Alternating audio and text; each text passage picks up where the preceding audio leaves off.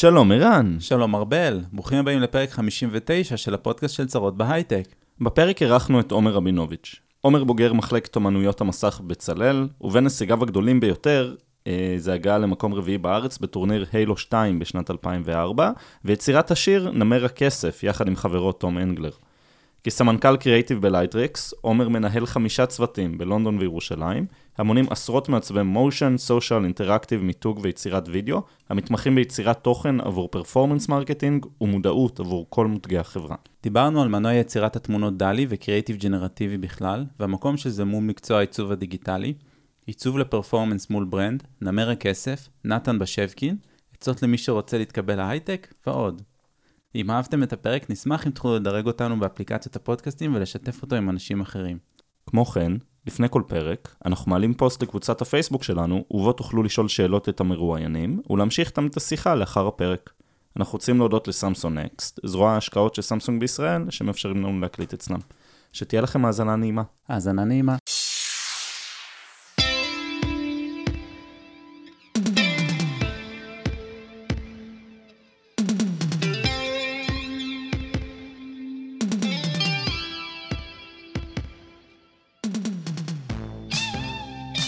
עומר, ברוך הבא. אהלן אהלן. האיש מאחורי נמר הכסף. ישר הלכת לשם. כמה הייפ, כמה לא, הייפ כן, היה. אני ממש הופתעתי. כזה עומר, VP ב-Lightricks, אה, מלא מלא ידע בעיצוב, בוגר בצלאל, לא, נמר הכסף. אני שומר את זה בסוד, לרוב. האמת, האמת שיש לי סיפור טוב, כאילו, אם, אם אוקיי. כבר נמר הכסף, אז אני יכול לספר את, אה, לראשונה, הופה. סקופ. הופה. מאיפה נמר הכסף הגיע. אמ, אז חבר טוב שלי, תום אנגלר, שאני חושב שערן אתה מכיר אותו גם, כן. אה, היינו גרים ביחד בזמן בצלאל, והיינו מהמם. הולכים כל יום אה, לבצלאל, ובדרך... אה, יום אחד התחלנו לדבר על תוכנית המבצר, מי שזוכר אותה, כזה... כן, התוכנית. האיכותית ב- בישראל, לא? אקי אבני. אקי אבני. היו מטיסים לשם כל פעם חבר'ה, כאילו, למבצר באמצע הים, ובתוך המבצר הזה, לקראת הסוף, אז ב-grand finale של התוכנית, אז מישהו רץ לתוך chamber ענק כזה, שנחתו שטרות כסף מהשמיים, והיה שם נמר אה, בן כזה סורגים, שהפחיד את אה, מי שהיה צריך לאסוף מהר מהר כסף, ואז הוא שפך את הכסף לתוך... אה, צנצל, לא יודע איך לקרוא לזה, מברזל כזה, דלי, ברזל גדול כזה, ואז אה, שני גמדים כזה נורדים, אולף ואולף, כאילו, האישית ככה קוראים לזה, ויש גם את, יש את הפרק הזה ביוטיוב.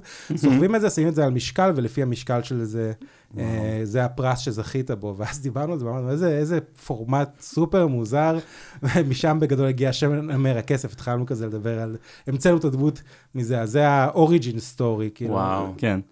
וואו, וזה כאילו הפך להיות אחד הסרטונים הכי ויראליים ever. וואי, זה כל כך, זה כל כך מפתיע, וכל פעם מחדש מישהו שולח לי כזה איזשהו מים של הנמר... כשהבנתי שזה גדול כשפתאום ראיתי גרפיטים בתל אביב של המר הכסף, מה, מה קרה?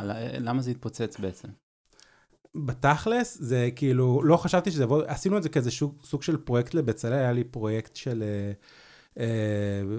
אנימציה? כן, לא, סדרה, כזה סדרה של, אה, סדרת רשת, אה, ואז כל אחד כזה בכיתה הציג את הרעיון שלו, והיו צריכים להצביע על איזה פרויקט כל הכיתה תלך, ואז הצגתי את נמר הכסף, את השיר, כזה עמדתי והייתי כזה, כן, זה הולך להיות ענק, ופשוט אני היחיד בכל הכיתה שקיבל אפס, אפס הצבעות על הפרויקט הזה, ואז הייתי עמק, אה, לזרוק את זה ליוטיוב, ואז זרקתי את זה ליוטיוב, ופתאום כזה לאט לאט ראיתי אנשים משתפים, משתפים, משתפים את זה עוד ועוד, וכזה הלכתי לסרט ושמעתי פתאום צלצול של מישהו בפלאפון בקולנוע שהשיר שלו זה דבר הכסף ברינגטון. ופעם תפס אותי בחור חרדי באוטובוס ודיבר איתי כאילו על נמר הכסף, שזה הייתי כזה, "מה- קורה פה כאילו. וואו. כמה- רק- כמה לא- צפיות יש לזה היום? היום אה, חצי מיליון, שזה מצחיק, זה נשמע יחסית מעט, כן, אבל לא, אבל זה... תחשוב שזה יצא ב-2012, שזה כאילו יוטיוב בארץ, עדיין זה כזה לא היה המוני המוני כן. צעירים שכאילו בתוך יוטיוב. אה, אחרי הפודקאסט עכשיו יהיה לזה הרבה, סתם, אני לא יודע להבטיח דברים כאלה. זה, זה רק מראה איך אה, גם אה, מקצוענים קשה להם לפעמים לה- להעריך ויראליות, נכון? כאילו... כן, וזהו, מאז אה, ירד, ירדתי למחתרת, לא עשיתי כל כך דברים אחר כך. הייתי כזה, אני אפרוש בשיא, אני אהיה one, one hit wonder, כן, אם יציעו לך המון כסף לעשות נמר כסף 2, אתה לא תסרב. אולי. בסדר, אנחנו נגיע גם לזה, אבל האמת שהבאנו אותך אלינו היום, כי יש מישהו שמנסה לקחת לך את העבודה. אה, בזמן האחרון אה, קוראים יותר ויותר אה, על DALL-E 2. אה, בעצם, ואני הולך להגיד מלא מילים שהן כנראה לא נכונות, אז אני מצטער מכל המומחים שמאזינים.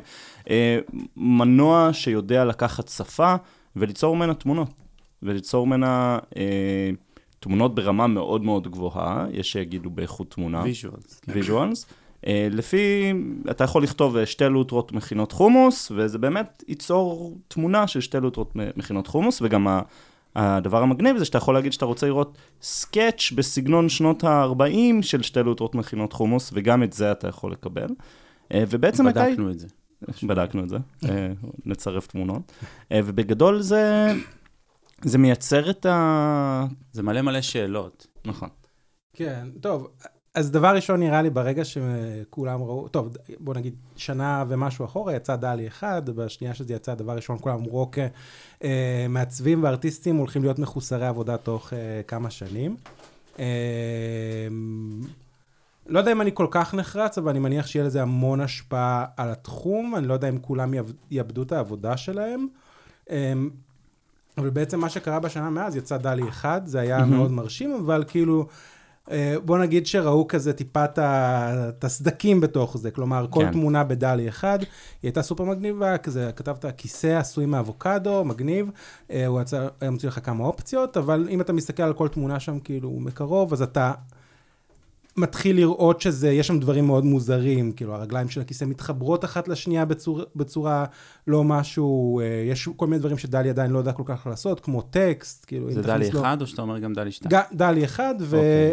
והקפיצה שקרתה בין דלי אחד לדלי שתיים, זה נראה לי מה שכזה הימם המון המון אנשים, כי זה היה לדעתי משהו כמו שנה וקצת בין, כן. בין הגרסאות, ודלי שתיים יש שם כבר תוצאות שהן ממש כאילו פוטו-ריאליסטיות, אמ, שהן כמעט כבר, ואני אגיד כמעט, כי הם עדיין הרבה מהתוצאות שם, אם מסתכלים עליהן מקרוב, אתה פתאום תשים לב לדברים שלא עובדים 100%, אבל תוצאות שאתה כזה, in a glance כזה, יכולות להטעות אה, את רוב האנשים.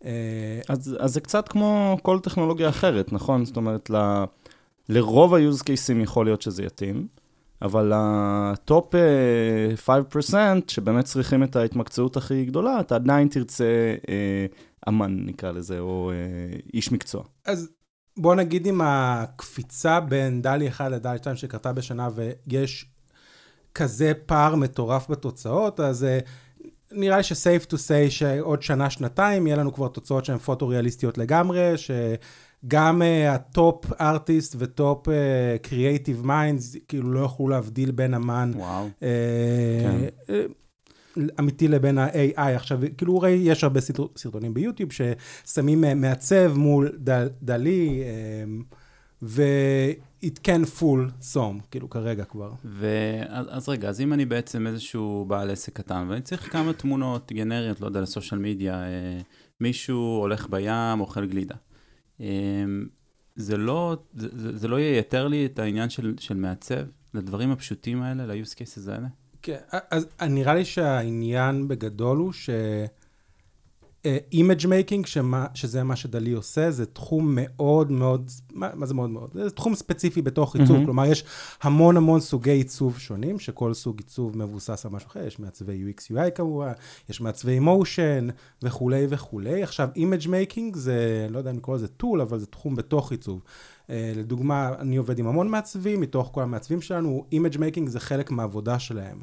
אה, אז מקומות שלדעתי, מה זה ייפגעו, יושפעו הכי הרבה, זה מקומות של concept art, נגיד. עכשיו אני מסתכל על אה, הפקת סרט, להפקת סרט מביאים concept artist, או לגיימינג, מהמם. שייצר אה, המון אימג'ים, שעכשיו הבמאי של המשחק יושב ואומר, אני רוצה לראות נוף...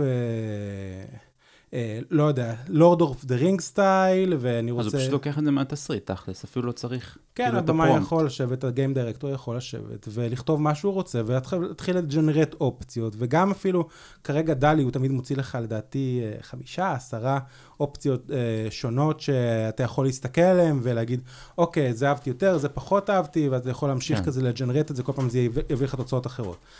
מה שאני חושב כרגע, הבעיות שיש בדלי זה שכל אופציה היא באמת שונה אחת מהשנייה, הוא לא עושה, שוב, טקסט, אה, הוא... כל העולם הזה של אנימציה ודברים שהם זזים הם עדיין מהמם. לא 100%, כי כל image מיוצר מההתחלה, אז יש כזה איזה temporal displacement מוזר כזה בין תמונה לתמונה. אבל שוב, אלה בעיות שבוא נגיד קיימות כרגע, כמה גרסאות קדימה, יהיה לנו כבר סרטי אנימציה שיכולים להיות עם DALL-E, בטח נוכל גם להגיד, יש לי דמות ספציפית בראש שלי, מאייר יעשה איור אחד שלה, יזרוק אותה ל-DALL-E, והוא כזה יכניס את הדמות הזאת לכל מיני concept art שונים.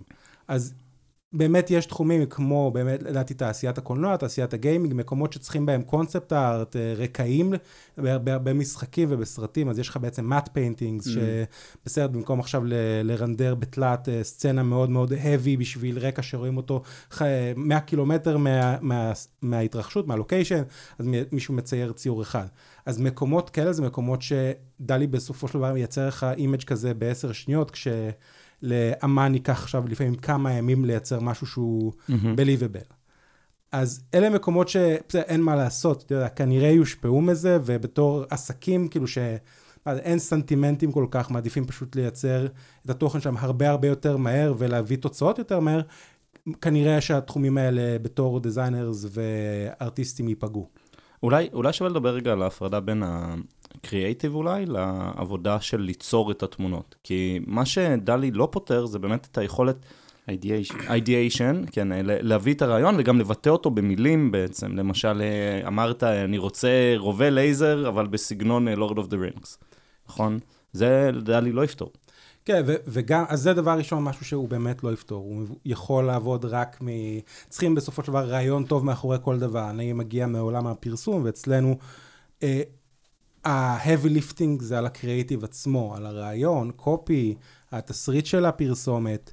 אה, ה-image making הוא סוג של means to an end, כלומר, כמובן ש-image making טוב ישפר את הכל, אבל זה לא מתבסס, אני לא אעשה קודם image making ואז פרסומת. אני קודם אפתור קונספט, תפתור את התסריט, תפתור את הקריאייטיב, אני אקבל בריף, אפצח אותו, ואז אני אגיד, אוקיי, כאן, אם, האם image making בכלל מתאים למקום הזה? עכשיו, במקומות הוא מתאים, אה, ו designers מתחומים שונים, עכשיו, designer שהוא motion designer אה, יכול, ואם הוא גם, הרבה designers הם לא טובים כ image makers, טובים בהרבה תחומים אחרים, אז הם יכולים להשתמש בזה כ tool, כדי לגשר להם את כל השלב הראשון של העבודה. גם בין תקשורת בין designers, כאילו, כדי באמת להיות on the same page בדברים מסוימים, אפשר לדבר דרך דלי. ממש, בוא נגיד ישיבות קריאיטיב עכשיו, כן. או ישיבת brainstorm, עכשיו אה, יש לי הרבה חבר'ה שעובדים אה, בצוות שלי, שהם, אה, שוב, הם לא אה, מאיירים ממש טובים, ועכשיו, אבל יש להם רעיון מעולה, וכדי לעבוד איתם עכשיו צריכים זמן של מעצב, של כן. מאייר, להתחיל לעבוד, אם הם יכולים לבוא עכשיו עם, אוקיי, זה הרעיון שלי, קבלו כמה concept arts של איך זה הולך להיראות. וואו, זה כאילו מנגיש את העבודה, א', להרבה יותר אנשים, וכל התהליך נהיה הרבה יותר streamlined. ליצור storyboard לפני כן. שאתה עושה סרט, או לדמיין אה, כל מיני תפאורות כאלה, אז פתאום אתה... אני, אני תמיד אוהב להגיד שאני בן אדם שאני חושב שאני יצירתי, אבל אני לא מוכשר. וזה כאילו סוגר לי את הגאפ הזה. אה, כן, אז זה בעצם דבר אחד מרג... שמרגיש שהוא פותר. טוב, בסופו של דבר, אני, אולי הבעיה הגדולה של, של דלי, שהוא מבוסס רק על דברים שהם קיימים עד היום. כלומר, אה, תגיד לדלי לעשות, אה, ס, לא יודע, פרש רוכב על בננה בסגנון קוביסטי, סבבה? הוא מהמם. יוכל לעשות את זה כי הוא יודע מה זה קוביזם, כי קוביזם זה סגנון אמנות שכבר ניצ... נוצר בעבר. אה, אבל הוא לא ידע לדמיין דברים שלא קיימים. כאילו, מה זאת אומרת? הוא יכול לדמיין, אתה יכול להגיד לו איך נראה, אה, לא יודע, משהו בעוד 20 שנה, והוא יעשה את הבסט שלו כדי לנסות להבין את הקונטקסט של הדבר הזה וליצור תמונה, אבל סגנונות ארט, או דברים שהם מאוד ספציפיים, שלא היו קיימים, בוא נגיד, נחשוב על הנושא השמיני, סבבה? אה, המפלצת מהנושא השמיני. עיצוב מטורף של אה, גייגר, וזה משהו עכשיו הייתי אומר את זה לדלי לעשות, להגיד מפלצת מפחידה, הוא כנראה שהוא לא היה יכול ליצור משהו דומה לזה. כלומר, צריכים שמישהו יישב ויפצח את זה, ויביא מהסגנון האישי שלו, שזה דברים שלא קיימים. כלומר, הוא יכול להתבסס על עבודה של מאות שנים, של מלא אמנים שונים, אבל הוא, יהיה לו בעיה כזה לפרוץ קדימה, כאילו להביא innovations באמת. אז בעצם אתה מציג תמונה יחסית אה, פסימית, נקרא לזה. כאילו, אתה כן חושב ש, שיש מקום שבו זה יחליף הרבה מהעבודה של, של designers, שזה מפתיע אותי יחסית. כי יצא לדבר על זה עם הרבה לפני, וכזה אני לא הייתי בטוח, אמרתי, לא, אין מצב, זה דרוש בסוף בן אדם, ו, ולא יודע, guidelines של brand מסוימים כשמעצבים ודברים כאלה. אז שוב, כן, הוא יכול להחליף תחומים מסוימים, בעיקר תחומים של כזה concept art ומקומות שצריכים הרבה image making. אמ, בוא נגיד בתעשייה, בתחום ההייטק, image making, אני לא חושב שזה גם התחום design הכי כזה prominent, כאילו, בוא נגיד UX, UI, זה עדיין, אני, הוא לא יוכל להחליף אותו, לפחות כרגע. כאילו, בוא נגיד, ראיתי דוגמאות של דלי, שמישהו אמר לו, תיצור לי אתר ל... למשהו מסוים, ואז מה הוא עושה? בסדר, הוא ילך לכל מיני דברים שנראים כמו אתרי stock של וויקס, והוא ייצור לך אה, תבנית כזאת, אבל הוא לא מבין באמת, את יודעת, חוויית המשתמש. אז מקומות כאלה זה מקומות שהוא עדיין לא נמצא בתוכם, מקומות mm-hmm. של motion uh, design ודברים כאלה, הוא לא, הוא לא יכול לפתור. מקומות של חשיבה קריאיטיבית, אז הוא לא, הוא מייצר לך image אחד שאתה בדיוק אמרת, כלומר, אתה צריך לעשות את הקריאיטיב כן. בעצמך, להגיד לו משהו, ואז הוא יעשה את זה. אז הוא פותר בעצם מקום מסוים בתוך העולם הזה. שוב, זה כמובן, יש המון אה, artistים ו designers שמתעסקים ב image making, שמתבססים על זה, וכאן כנראה יהיה פה איזשהו shift בכל התעשייה הזאת, כמו שבסופו של דבר, אתה יודע, עוד כמה שנים יהיה לנו משאיות אה, אוטונומיות, כן. וזה תעשייה שלמה של... אה, המוני המוני אנשים תיפגע מהסיפור הזה, אבל בוא נגיד שכזה, זה, זה, זה עתיד, זה טכנולוגיה, כאילו אי אפשר לברוח מזה כמה שלא ננסה, כאילו החידושים האלה יגיעו, ואנחנו נצטרך לעבוד סביבם ולהבין איך לעבוד איתם גם ביחד. טוב, אז אולי נעשה קצת אה, פיבוט לעומר. אה, מה אתה עושה היום? מה אני עושה היום? אז uh, כיום אני... לפני שדלי ייקח את העבודה. לפני שדלי ייקח לי את העבודה ויזרוק אותי לרחוב ואני אשאר כן, they took our jobs. uh, אז היום אני uh, VP Creative Marketing בחברת לייטריקס. מה שזה אומר זה שאני מנהל צוות שנותן שירות להמון לקוחות שונים בתוך מחלקת ה marketing וגם לפעמים מחלקות אחרות, um, בהמון תחומי קריאיטיב שונים. מ... Um, performance content, מודעות ל performance, websites, חומרים ל social, video production, אסטרטגיה, קמפיינים וכולי. אז uh, כרגע תחתיי יש חמישה צוותים, כל אחד בעצם נותן פתרון לתחום אחר, תחום שונה בכזה עיצוב ובקריאייטיב. אנשים באמת סופר מוכשרים. ואנחנו יוצרים הרבה תוכן סופר מגניב בסופו של דבר. ומה המטרה של הצוות? כאילו, מה, מה, איך אתה יודע שאתה מצליח, שאתה עושה משהו טוב? אז נראה לי שבכלליות, נגיד, בתחום העיצוב, כנראה שהצוות שלי זה הצוות שהכי קל להבין את המטרה שלו. אה, מישהו יושב, יוצר עכשיו מודעה, או landing page, או חנות ב App Store, ותוך uh, שנייה ורבע בדיוק אפשר לראות את כל ה-user journey דרך ה, בעצם תוכן הזה, ובכל אחד מהנקודות השונות לראות מה, מה עבד, מה לא עבד. זאת אומרת, ו... בעצם אתם ממש בפאנל של ה performance marketing, אה, או uh, ה-user journey ממש, ואפשר לראות, החלפת מודעה, הרבה יותר אנשים לחצו. אז לצורך העניין, ממש כזה, בוא נגיד שהתפקיד שלי כיום זה להסתכל על הרבה דוחות אקסל. Uh.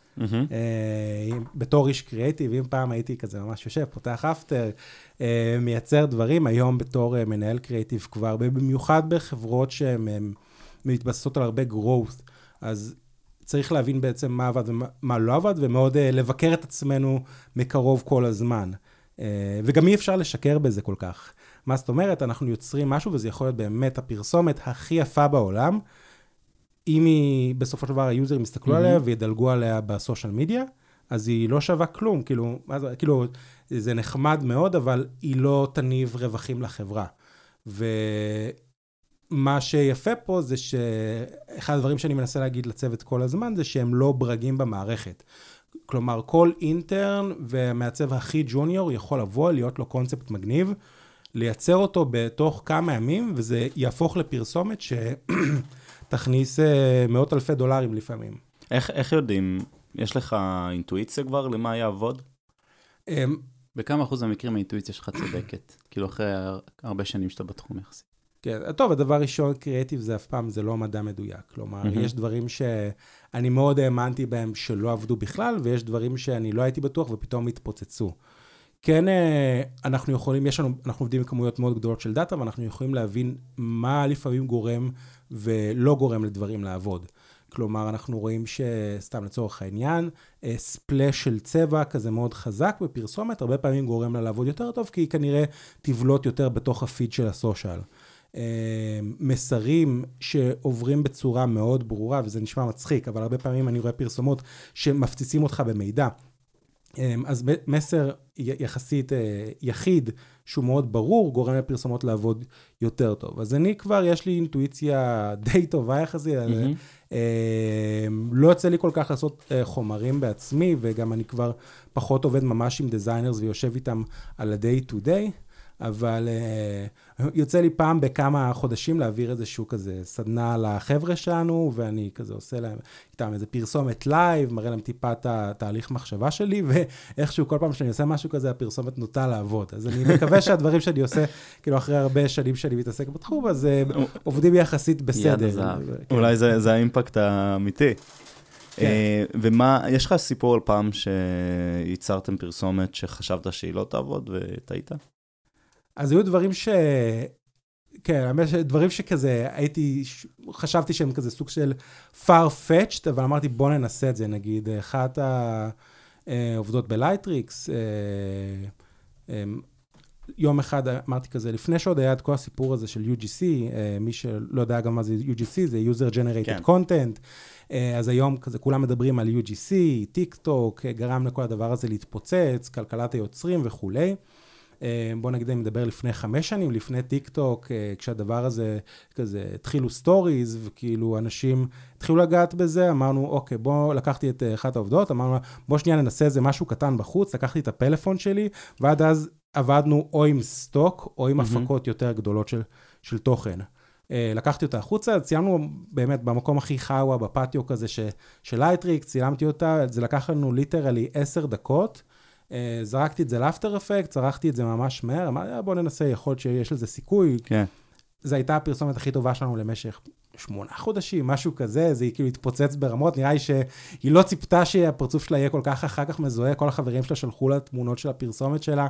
אה, אז יש הרבה מקומות כאלה של אזורים חדשים שלא ניסינו אותם, ואנחנו לא יודעים בכלל כאילו איך לגשת אליהם, אבל מנסים, וזה אחד הדברים הנראה לי נחמדים, ומה שגרם לי לרצות לעבוד בלייטריקס זה שאני בכלל, היה לי אה, חברה שעבדתי עם כמה משרדי פרסום דיגיטל בארץ, עבדתי עם כל מיני חברות tech על אה, סרטונים לכנסים, explainerים, ויום אחד התחברתי, אגב, דרך שניכם ללייטריקס, אני, טוב, אנחנו מכירים, כן. כן. ארבל, אני מכיר אותך, לא יודע, 15 שנה, משהו כן, כזה, כן, נראה לי. מהצבא.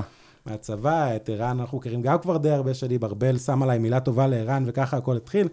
ואז uh, הסטודיו שלי בא, הכנו כמה קונספטים, ואז פגשתי בזמנו את uh, ניר, שהוא ה-CMO שלנו, וטל שניצר, שהיה הקריאיטיב דירקטור באותו זמן, והצגתי להם את הקונספטים, ושאלתי אותם, אוקיי, יש משהו מהם שאתם אוהבים, אתם רוצים שאני אמשיך עם אחד מהם, יש לכם הערות? ואז ניר בא ואמר, טוב, בוא ננסה את הכל. והייתי די בשוק, עד אז עבדתי עם כל מיני משרדי uh, פרסום דיגיטל, ותמיד לא, לקח לי מלא שלבים בדרך כדי להביא בכלל רעיון, ביטלו לי את רוב הרעיונות, וגם הרעיון שאני הבאתי בסוף הוא עבר כל כך הרבה איטרציות שלא יכלתי לשים עליו את החותמת שלי. ביטלו רעיונות בלי דאטה שמגבה את הביטול. בלי. כלום כזה, הכל כן. זה. וניר אמר כזה, אוקיי, בוא ננסה פשוט דברים, מה שיעבוד יעבוד, מה שלא יעבוד לא יעבוד, והייתי כל כך בשוק, עשינו את כל הדברים האלה, הדברים אה, בסופו של דבר עבדו טוב, חלקם, ומשם אה, כבר, אני עובד בלייטקס באזור השש שנים.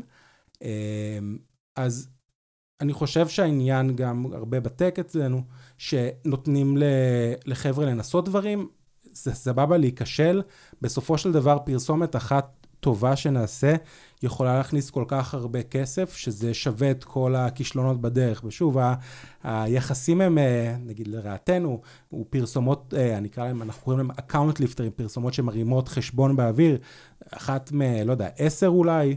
משהו כזה, אז אנחנו עושים, מייצרים הרבה תוכן שלא עובד בשביל משהו אחד שיעבוד מאוד טוב. כן, זה, זה קונספט מעניין, כי הרבה פעמים גם בניסיון שלי, כשאתה עובד עם creative uh, ועם design, אז זה המון שלבים. זאת אומרת, מנסים לייצר תוצאה כמה שיותר טובה, ו, ובעצם uh, התפיסה הזאת היא של בוא ננסה, נוציא הרבה דברים, נראה מה נדבק, זה, זה הרבה יותר דומה גם ל... לעבודת פיתוח, שכולם יודעים להגיד כל הזמן agile, נכון? בואו ננסה, נתקן. ואיכשהו בקריאייטיב, לפחות מהניסיון שלי, זה לא תמיד קורה. זאת אומרת, הרבה פעמים מכוונים לתוצאה עוד יותר uh, משויפת, pixel perfect, נכון? Uh, אז אני חושב שהרבה מזה מגיע גם מפרסום offline. כלומר, שאלו הם קמפיינים ענקים, טלוויזיה, בילבורד, זה דברים שהרבה פעמים מאוד קשה למדוד אותם. כאילו, אין לנו את ה data ממש המיידי ובכלל בכל נקודה בדרך. וכשנכנס כל העולם הזה של performance marketing, אז כאן זה כבר באמת נותן לנו אה, להבין את כל מה שאנחנו עושים הרבה יותר טוב, והרבה אנשי קריאייטיב, ונקרא להם כזה, מהדור הישן, אני לא רוצה... כן. זה, אבל אה, הם עדיין בראש הזה של אה, הקמפיינים המאוד מאוד מאוד גדולים. אה, שזוכים בפסטיבל כאן וכולי, כשהיום כל התעשייה הולכת לדברים דווקא שנראים והרבה פחות מעוצבים, תוכן שנראה מאוד UGC, תוכן מאוד כזה in your face, mm-hmm. אבל בסופו של דבר זה מה שמוכר, זה מה שכאילו, לשם העולם הולך כזה, אנחנו לא יכולים להילחם בזה בכל הכוח, בסופו של דבר טלוויזיה כבר לא הולכת, אה, כבר לא כל כך עובדת כמו פעם, כבר הרבה פחות אנשים צופים בה, צעירים כבר כמעט ולא צופים בטלוויזיה קלאסית. אה, אבל כולם ב social networks. זה קצת מתקשר למה שרציתי לשאול לגבי uh, המתח בין brand ל performance. כאילו לייטריקס ידועה בזכות ה performance, ועכשיו גם לאחרונה, בשנים האחרונות, בונים brand מאוד טוב. איך זה מתבטא אצלך? זאת אומרת, יש הרבה מקרים שיש התנגשויות, נכון? איך אתם מתמודדים עם זה? כן, שוב, דבר ראשון, אז אנחנו תמיד הסתכלנו מאוד על ה data. עכשיו, דברים עובדים מאוד טוב. אה, ככל שתדחוף בתוך אה, קמפיין את ה brand של החברה יותר, אנשים יזהו ב social network שזה פרסומת, וישר זה ייצור איזה סוג של אנטגוניזם. אמ, אז כן יש פה איזשהו מתח, מצד שני אנחנו כן רואים שבסופו של דבר performance אמ, יכול להביא אותך עד נקודה מסוימת. אז לייטריקס אה, במשך שנים עשינו performance מאוד טוב, גדלנו מאוד מהר, אבל כשהגענו לאיזושהי רמה של brand, כאילו של ה brandים שלנו נהיים יותר ויותר גדולים, אנחנו כן נתקלנו באיזשהו glass ceiling ב performance wise. אז כאן כבר אנחנו מתחילים להבין שאנחנו צריכים לעשות מהלכים כזה, להיות א', לשפר את ה brand של המוצרים שלנו, אה, ב', לעשות מהלכים של יותר awareness, כי זה משהו ש... יוכל א', לתמוך ב performance שלנו. אתם ו... רואים באמת שינוי כשעושים משהו במהלך awareness נגיד, או offline, שזה עוזר ל performance? אז אחד המהלכים שעשינו... ואנחנו עדיין יחסית uh, בחיתולים, לא עשינו מהלכי awareness ענקיים, מהלכי social uh, שלא מוכוונים 100% performance, אבל uh, יחסית בתחילת הקורונה התחלנו, עשינו קמפיין עם זאק קינג, והקמפיין הזה היה, לא היה לו, זה לא היה קמפיין performanceי, זאק קינג העלה literally טיק טוק אחד. זאק קינג הוא האומן, הוא היוצר טיק טוק מספר אחת בעולם היום. לא, הוא, uh, הוא קוסם טיק טוק נקרא לזה. קוסם טיק טוק מספר אחת בעולם. כן, והיום היוצר טיק טוק מספר אחת זה קאבי ליים, אני לא יודע, נכון. קאבי למה, אני לא בטוח איך להגיד את זה. הבחור ששופט אותך, שאתה עושה דברים מסובכים. הבחור ששופט אותך על דברים. וזאק קינג, יש לו following די ענקי, יש לו, אני לא זוכר כבר כמה בטיקטוק, בטח 60-70 מיליון עוקבים, כנ"ל גם יוטיוב מאוד חזק, הוא התחיל בכלל ב Vine, שזה כן. טיקטוק לפני טיקטוק, ואנחנו עושים איתו סרטון אחד של משהו כמו 15-20 שניות, והסרטון הזה פשוט שילש לנו את ה... לדעתי שילש, הוא הכפיל לנו את הרווחים באחד המוצ... המוצרים שלנו למשך שלושה, נראה לי ארבעה חודשים, משהו כזה. אז אנחנו, וזה ממש שיפר לנו גם את התוצאות פרפורמנס, כלומר, ברגע שאנשים ראו אותנו מזדהים עם זאקינג, הם הבינו א' כל, טוב, זאקינג הוא מישהו רציני, הוא שם את השם שלו על המוצר הזה, ב', הם ראו אותו, את, את הסרטון של זאקינג בכל כך הרבה מקומות, כאילו זה קפץ להם בפיד וכולי, ש... שאר התוצאות שלנו השתפרו, כי הם זכרו את השם וידאו ליפ, שזה המוצר כן. העריכת וידאו שלנו, בזכות זה. ואז אפשר בעצם לשים, לתמחר את, ה, את החשיפות האלה שהן לא פרפורמנסיות במהותן. כן, ובזמנו גם יכלנו מאוד לדחוף את הפרפורמנס, כי התוצאות שלנו מאוד השתפרו. יש לי שאלה אה, בהקשר של לימודים וכניסה להייטק, מאזינים לנו כנראה המון אה, מעצבות ומעצבים, אולי שכרגע נמצאות ונמצאים בלימודים. איזה דברים אתה יכול, אה, איזה עצות אתה יכול לתת להם אם הם רוצים להיכנס להייטק? אז אה, דבר ראשון, זה, אני מקווה שזה לא corny, אבל drive, בסופו של דבר, אה, גם אני בדרך שלי כזה, נכשלתי הרבה פעמים, עשיתי הרבה פרויקטים שכזה לא עבדו טוב, אה, ובמיוחד בתחום כמו של עיצוב, שזה משהו שלפעמים שופטים אותו, כאילו, כי כל אחד זה תופס עיצוב בצורה שונה. תמשיכו פשוט עוד ועוד, במיוחד למעצבים צעירים, אחד הדברים הכי חשובים זה לצבור אקספיריאנס. Mm-hmm. אני גם בעצמי יצאתי מבצלאל והייתי כזה, סיימתי את בצלאל, אני הכי טוב בעולם. ואז הגעתי לתחום האמיתי והבנתי כמה אני באמת לא מבין שום דבר. אה, ואז עשיתי המון פרויקטים, ואני רואה כאילו בהרבה קבוצות של מעצבים שאומרים לכם כזה, Don't sell yourself short, כאילו, כן. אל, אל ת... אה, תעבוד בשביל החשיפה. כן, זה, אבל בסופו של דבר בזמנו, אני, לא היה לי תיק עבודות אה, מסחרי לצורך העניין, היה לי כל מיני דברים של יותר ארט-האוס כן. ודברים כאלה. ואני לקחתי עבודות אה, באור תשלום מאוד זעום, חלק מהעבודות לקחתי אה, אין כסף, אה, רק כדי לבנות את התיק עבודות, ואני עבדתי סופאשים שלמים, אני לא לקחתי חופש אה, באמת שנים, לא לקחתי בתחילה, כי גם אני הייתי עצמאי. אז עבדתי עם המון לקוחות, נכשלתי הרבה פעמים, היו לי לקוחות גם בתור בעל עסק, שלא יודע, ברחו עם הכסף, לא שילמו בזמן.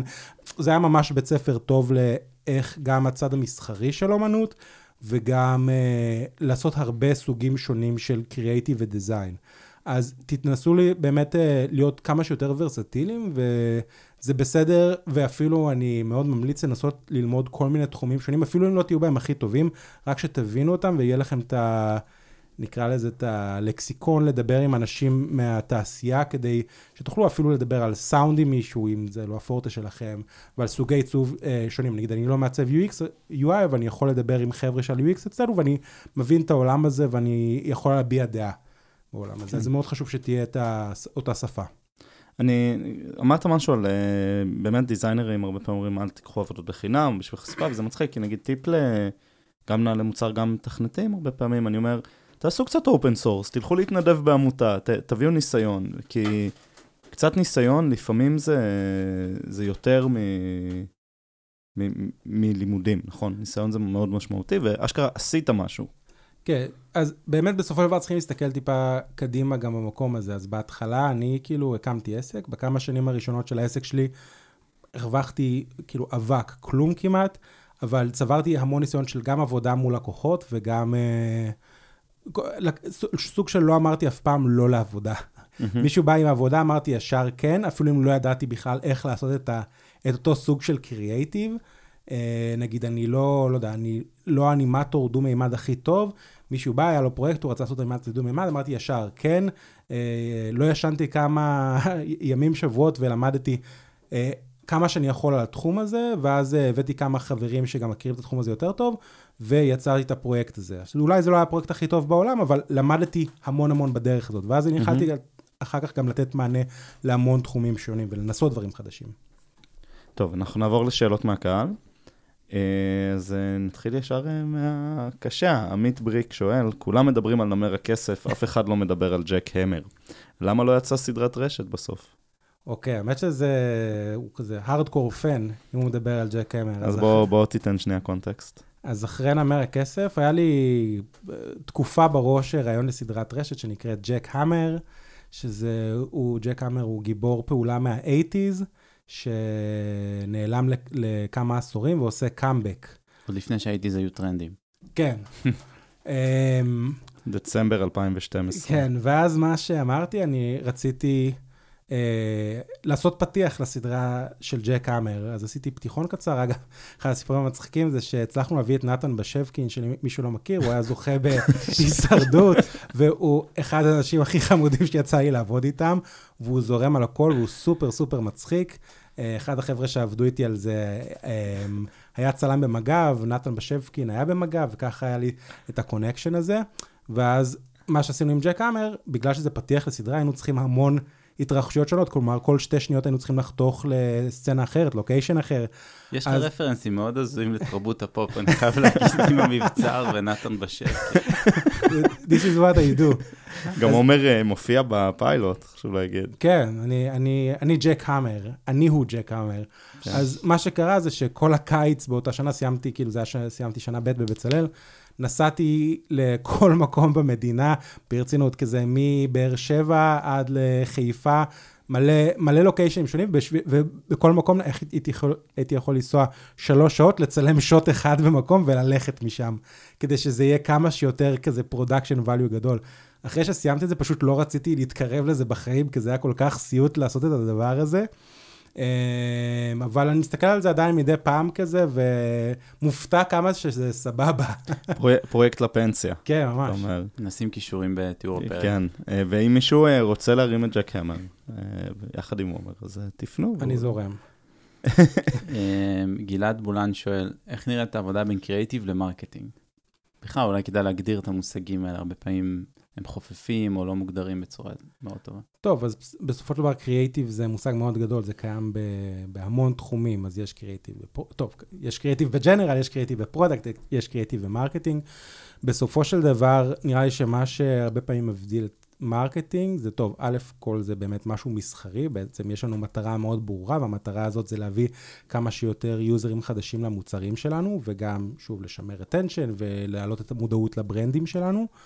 אה, וב' שספציפית אה, בהרבה marketing חדש, אה, מוכוון performance, זה marketing שהוא, זה קריאטיב שהוא מאוד מדיד. כלומר, ברמות של יהיה לי שתי פרסומות, אחד אה, מישהו עם חולצה אדומה, ואותו בן אדם נשנה את הצבע של החולצה מאדומה לירוקה, ואנחנו נראה איזה impact יש לזה, ולפעמים דברים קטנים כאלה שמרגישים לא, לא חשובים, mm-hmm. יכולים להפוך פרסומת שהוצאנו עליה בתקציב marketing 300 דולר ולא הצליחה, לפרסומת שנוציא עליה 300 אלף דולר, ודברים האלה קורים הרבה, זה לא כאילו פעם ב... אנחנו הרבה פעמים מוצאים המון וריאציות לדברים שאנחנו עושים, וכן, כאילו, יש לנו המון לקחים שלמדנו מהעבר, והיום אני יכול הרבה פעמים להסתכל על Google uh, sheet, להסתכל על user journey, לראות כמה יוזרים הקליקו ב social media, כמה יוזרים הורידו בחנות, כמה יוזרים עשו subscribe, ולפי המספרים האלה, לנסות להבין אפילו בלי לראות את הקריאייטיב, מה עובד או לא עובד בו. לדוגמה, אני אזרוק כזה משהו מאוד general, שאם אני רואה אחוזי הקלקה מאוד מאוד גבוהים ב social media, אבל אז הרבה אנשים לא עשו install בחנות שלנו, המוצרים שלנו הם אפליקציות, אז חייבים לעבור דרך החנות של אפל או גוגל, אז אני יכול להסיק שכנראה אולי משהו יש, א', יכול להיות שהפרסומת היא קליק בייטית, אז הרבה אנשים מאוד מקליקים מהר, אבל הם לא הבינו על מה הם מקליקים, ואז אני צריך להעביר את המסר או את מה המוצר יותר מוקדם בפרסומת, mm-hmm. או שהמסר שסיפרנו בחנות הוא לא תואם למסר שאנחנו מספרים בסושיאל מדיה, ואז אולי אנחנו צריכים להתאים את המסר יותר טוב. אז כל הדברים האלה יכולים לתת לנו המון מידע וערך לעבוד איתו וליצור גרסאות שונות לתוכן שלנו. אוקיי, okay. אה, רוני שרייבר שואלת, האם דלי יהרוג את גטי אימג'ז? stock photos בעצם. אז אני חושב שבכלליות, אה, יש כבר כל מיני מוצרים שיהיו, שמנסים להרוג את גטי אימג'ז. אני, ועבדנו, אנחנו עדיין עובדים עם גטי, ועבדנו שנים עם גטי. בסופו של דבר, הבעיה עם גטי שהיא מאוד סטוקית. Mm-hmm. ואנשים כבר, זה, זה מים, זה אנשים צוחקים על אה, תמונות מגטי, מאוד אפשר מהר לזהות תמונות מגטי. וזה סבבה לעסק בהתחלת הדרך, כי זה פתרון שהוא יחס, יחסית זול, זה נגיד הרבה יותר אה, יקר לצאת עם צוות צילום ולעשות הפקה לחומרים מאוד ספציפיים. במקום שלנו, בלייטריקס, אנחנו מנסים כן להוציא יותר אה, הפקות שיביאו לנו חומרים מאוד ספציפיים לצרכים שלנו, ולא להשתמש ב stock. ראינו הרבה פעמים שפרסומות שהצליחו לנו מאוד מ stock, פתאום המתחרים שלנו ייקחו פשוט את אותו image וישתמשו בו גם. או שפשוט הדברים האלה מרגישים לא מדויקים, כאילו הם לא 100% עונים על הקריאייטיב שרצינו, אבל זה מה שיש פשוט בגטי. אז אני מניח שא' דלי יכול לתת פתרון, נקרא לזה טיפה כמו הפקה, כלומר אני יכול להוציא תמונה של, אה, לא יודע, אה, זוג הולכים בשקיעה על חוף הים, אה, הרבה יותר מדויק ממה שנמצא בגטי. אז זה אגב פוטנציאלי מאוד, ויש כל מיני שירותים שהם פחות סטוקים, כמו ארטגריד, שכבר נותנים פתרונות שהם מבחינתי לדעתי אפילו עדיפים. אה, ענת מלכיאל שואלת, האם יש הבדל בין מוסדות הלימודים לעיצוב? יש העדפה לאחד מהם בהייטק? אז בסופו של דבר, שם זה כן, זה כן טוב. כלומר, אני רואה מישהו שהוא מבצלאל, או שנקר, או HIT, אז זה שם כזה מאוד מוכר, אז ישר, כאילו, אני יכול להניח שמישהו הזה יש לו פוטנציאל. כן יצאנו לקבל מעצבים ש... ומנהלים אפילו, שהם לא הגיעו מאף מוסד אה, אה, מהגדולים, כי אם אני אראה תיק עבודות טוב, אני פשוט אה, ארצה להביא את הבן אדם הזה. זה מקום שפשוט, אם אתה טוב, תהיה לך תיק עבודות מרשים, לא אכפת לי איפה אתה למדת, אני ארצה לקחת אותך. אבל זה כן כאילו נותן איזשהו אדג', בוא מהמם. נגיד, אה, אנחנו מקבלים לפעמים מאות קורות חיים, אז שאנחנו עוברים עליהם מאוד מהר ואין מה לעשות, זה טיפ, טיפ, לפעמים נשמע מבאס, זה, אבל כשמישהו עובר על המון קורות חיים, אם אני אראה מישהו שהוא מבצלאל, כנראה אני אקדיש לזה טיפה יותר זמן. אוקיי, זה, זה נכון לכמעט כל דבר, נכון? ככל שיש לך פחות מידע על בן אדם, אז אתה משתמש בפיצ'רים במובן הדאטה סיינסי נקרא לזה, כדי לקבל החלטה מהירה, אם זה איפה הוא למד, או היא למדה, או... Uh, טוב, עומר, הגענו לסוף הפרק. יש משהו שרצית להגיד שלא הספקת? וואו, המלצות. המלצות. יש לך תמיד המלצות uh, טובות uh, שאתה שולח לי, לא יודע, סרטונים, דברים, אז... uh, בטיקטוק. וואי, זה, סתם. אני, יש לי היום פגישה, התחילו אצלנו מחזור של אה, אינטרנים חדשים, וכל פעם שמתחיל מחזור אני מבקש להם להגיד אמ, סרט, סדרה, ספר, משחק מחשב ואלבום מוזיקה שהם אוהבים. כאילו, רק אז- אני רוצה להקשות עליהם, אז בואו ננסה לעשות בחזרה את זה. אליך, כן. אז זו סדרה, התחלנו בדיוק לראות את דייב, ובינתיים מהמם. מבחינתי סדרה מופתית. אוקיי. אמ, אז זו סדרה מאוד מומלצת. אמ, סרט, וואו, סרט זה קשה. איזה סרט טוב ראיתי לאחרונה. אמ, אני אזרוק כרגע, כי זה מה שלא היה לי לראש, את דיון. יש מלא אנשים ששנאו את הסרט דיון. אה, אני מאוד אוהב את דני וילנב, שזה הבמאי שעשה את Dune, מהמם. וסיקאריו זה אחד, נראה לי, מה top five סרטים האהובים עליי. ומ Dune, זה מה שאהבתי בסרט, שפשוט כל פריים בסרט אפשר לעשות לו print screen ולמסגר אותו על הקיר. אה, ספר, כן. ספר לאחרונה שקראתי שממש אהבתי, נקרא Recursion, שאתם אה, אנשי, אה, הגעתם מעולם של פיתוח וזה, ואתם בטח יכולים להסביר מה זה recursion יותר טוב ממני. זה אחד הסיפורי, נקרא לזה, מסע בזמן היותר טובים שיצא לי לשמוע.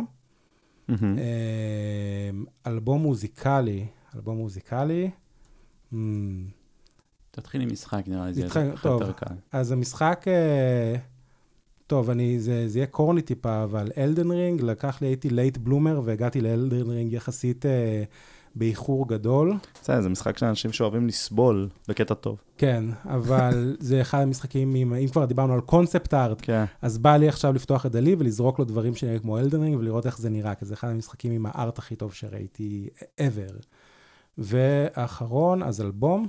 אז אה, אלבום שרק התחלתי לשמוע, עכשיו אני אה, לא בן אדם מטאל גדול, אבל התחלתי לשמוע אלבום של Alexisonfire, שזה להקה שכזה התחילה בתחילת שנות האלפיים, וזה אלבום אה, כזה, לא, אני אפילו לא יודע את התתי ז'אנרים, אבל אה, בינתיים אה, מאוד מתלהב ממנו. הם post hardcore. post hardcore. כן, זה זה מה שהם. טוב, איזה כיף היה. כן, ממש, תודה רבה. תודה רבה. תודה שאירחתם אותי, אחרי כל כך הרבה שנים שאנחנו מכירים. כל כך הרבה שנים. ביי.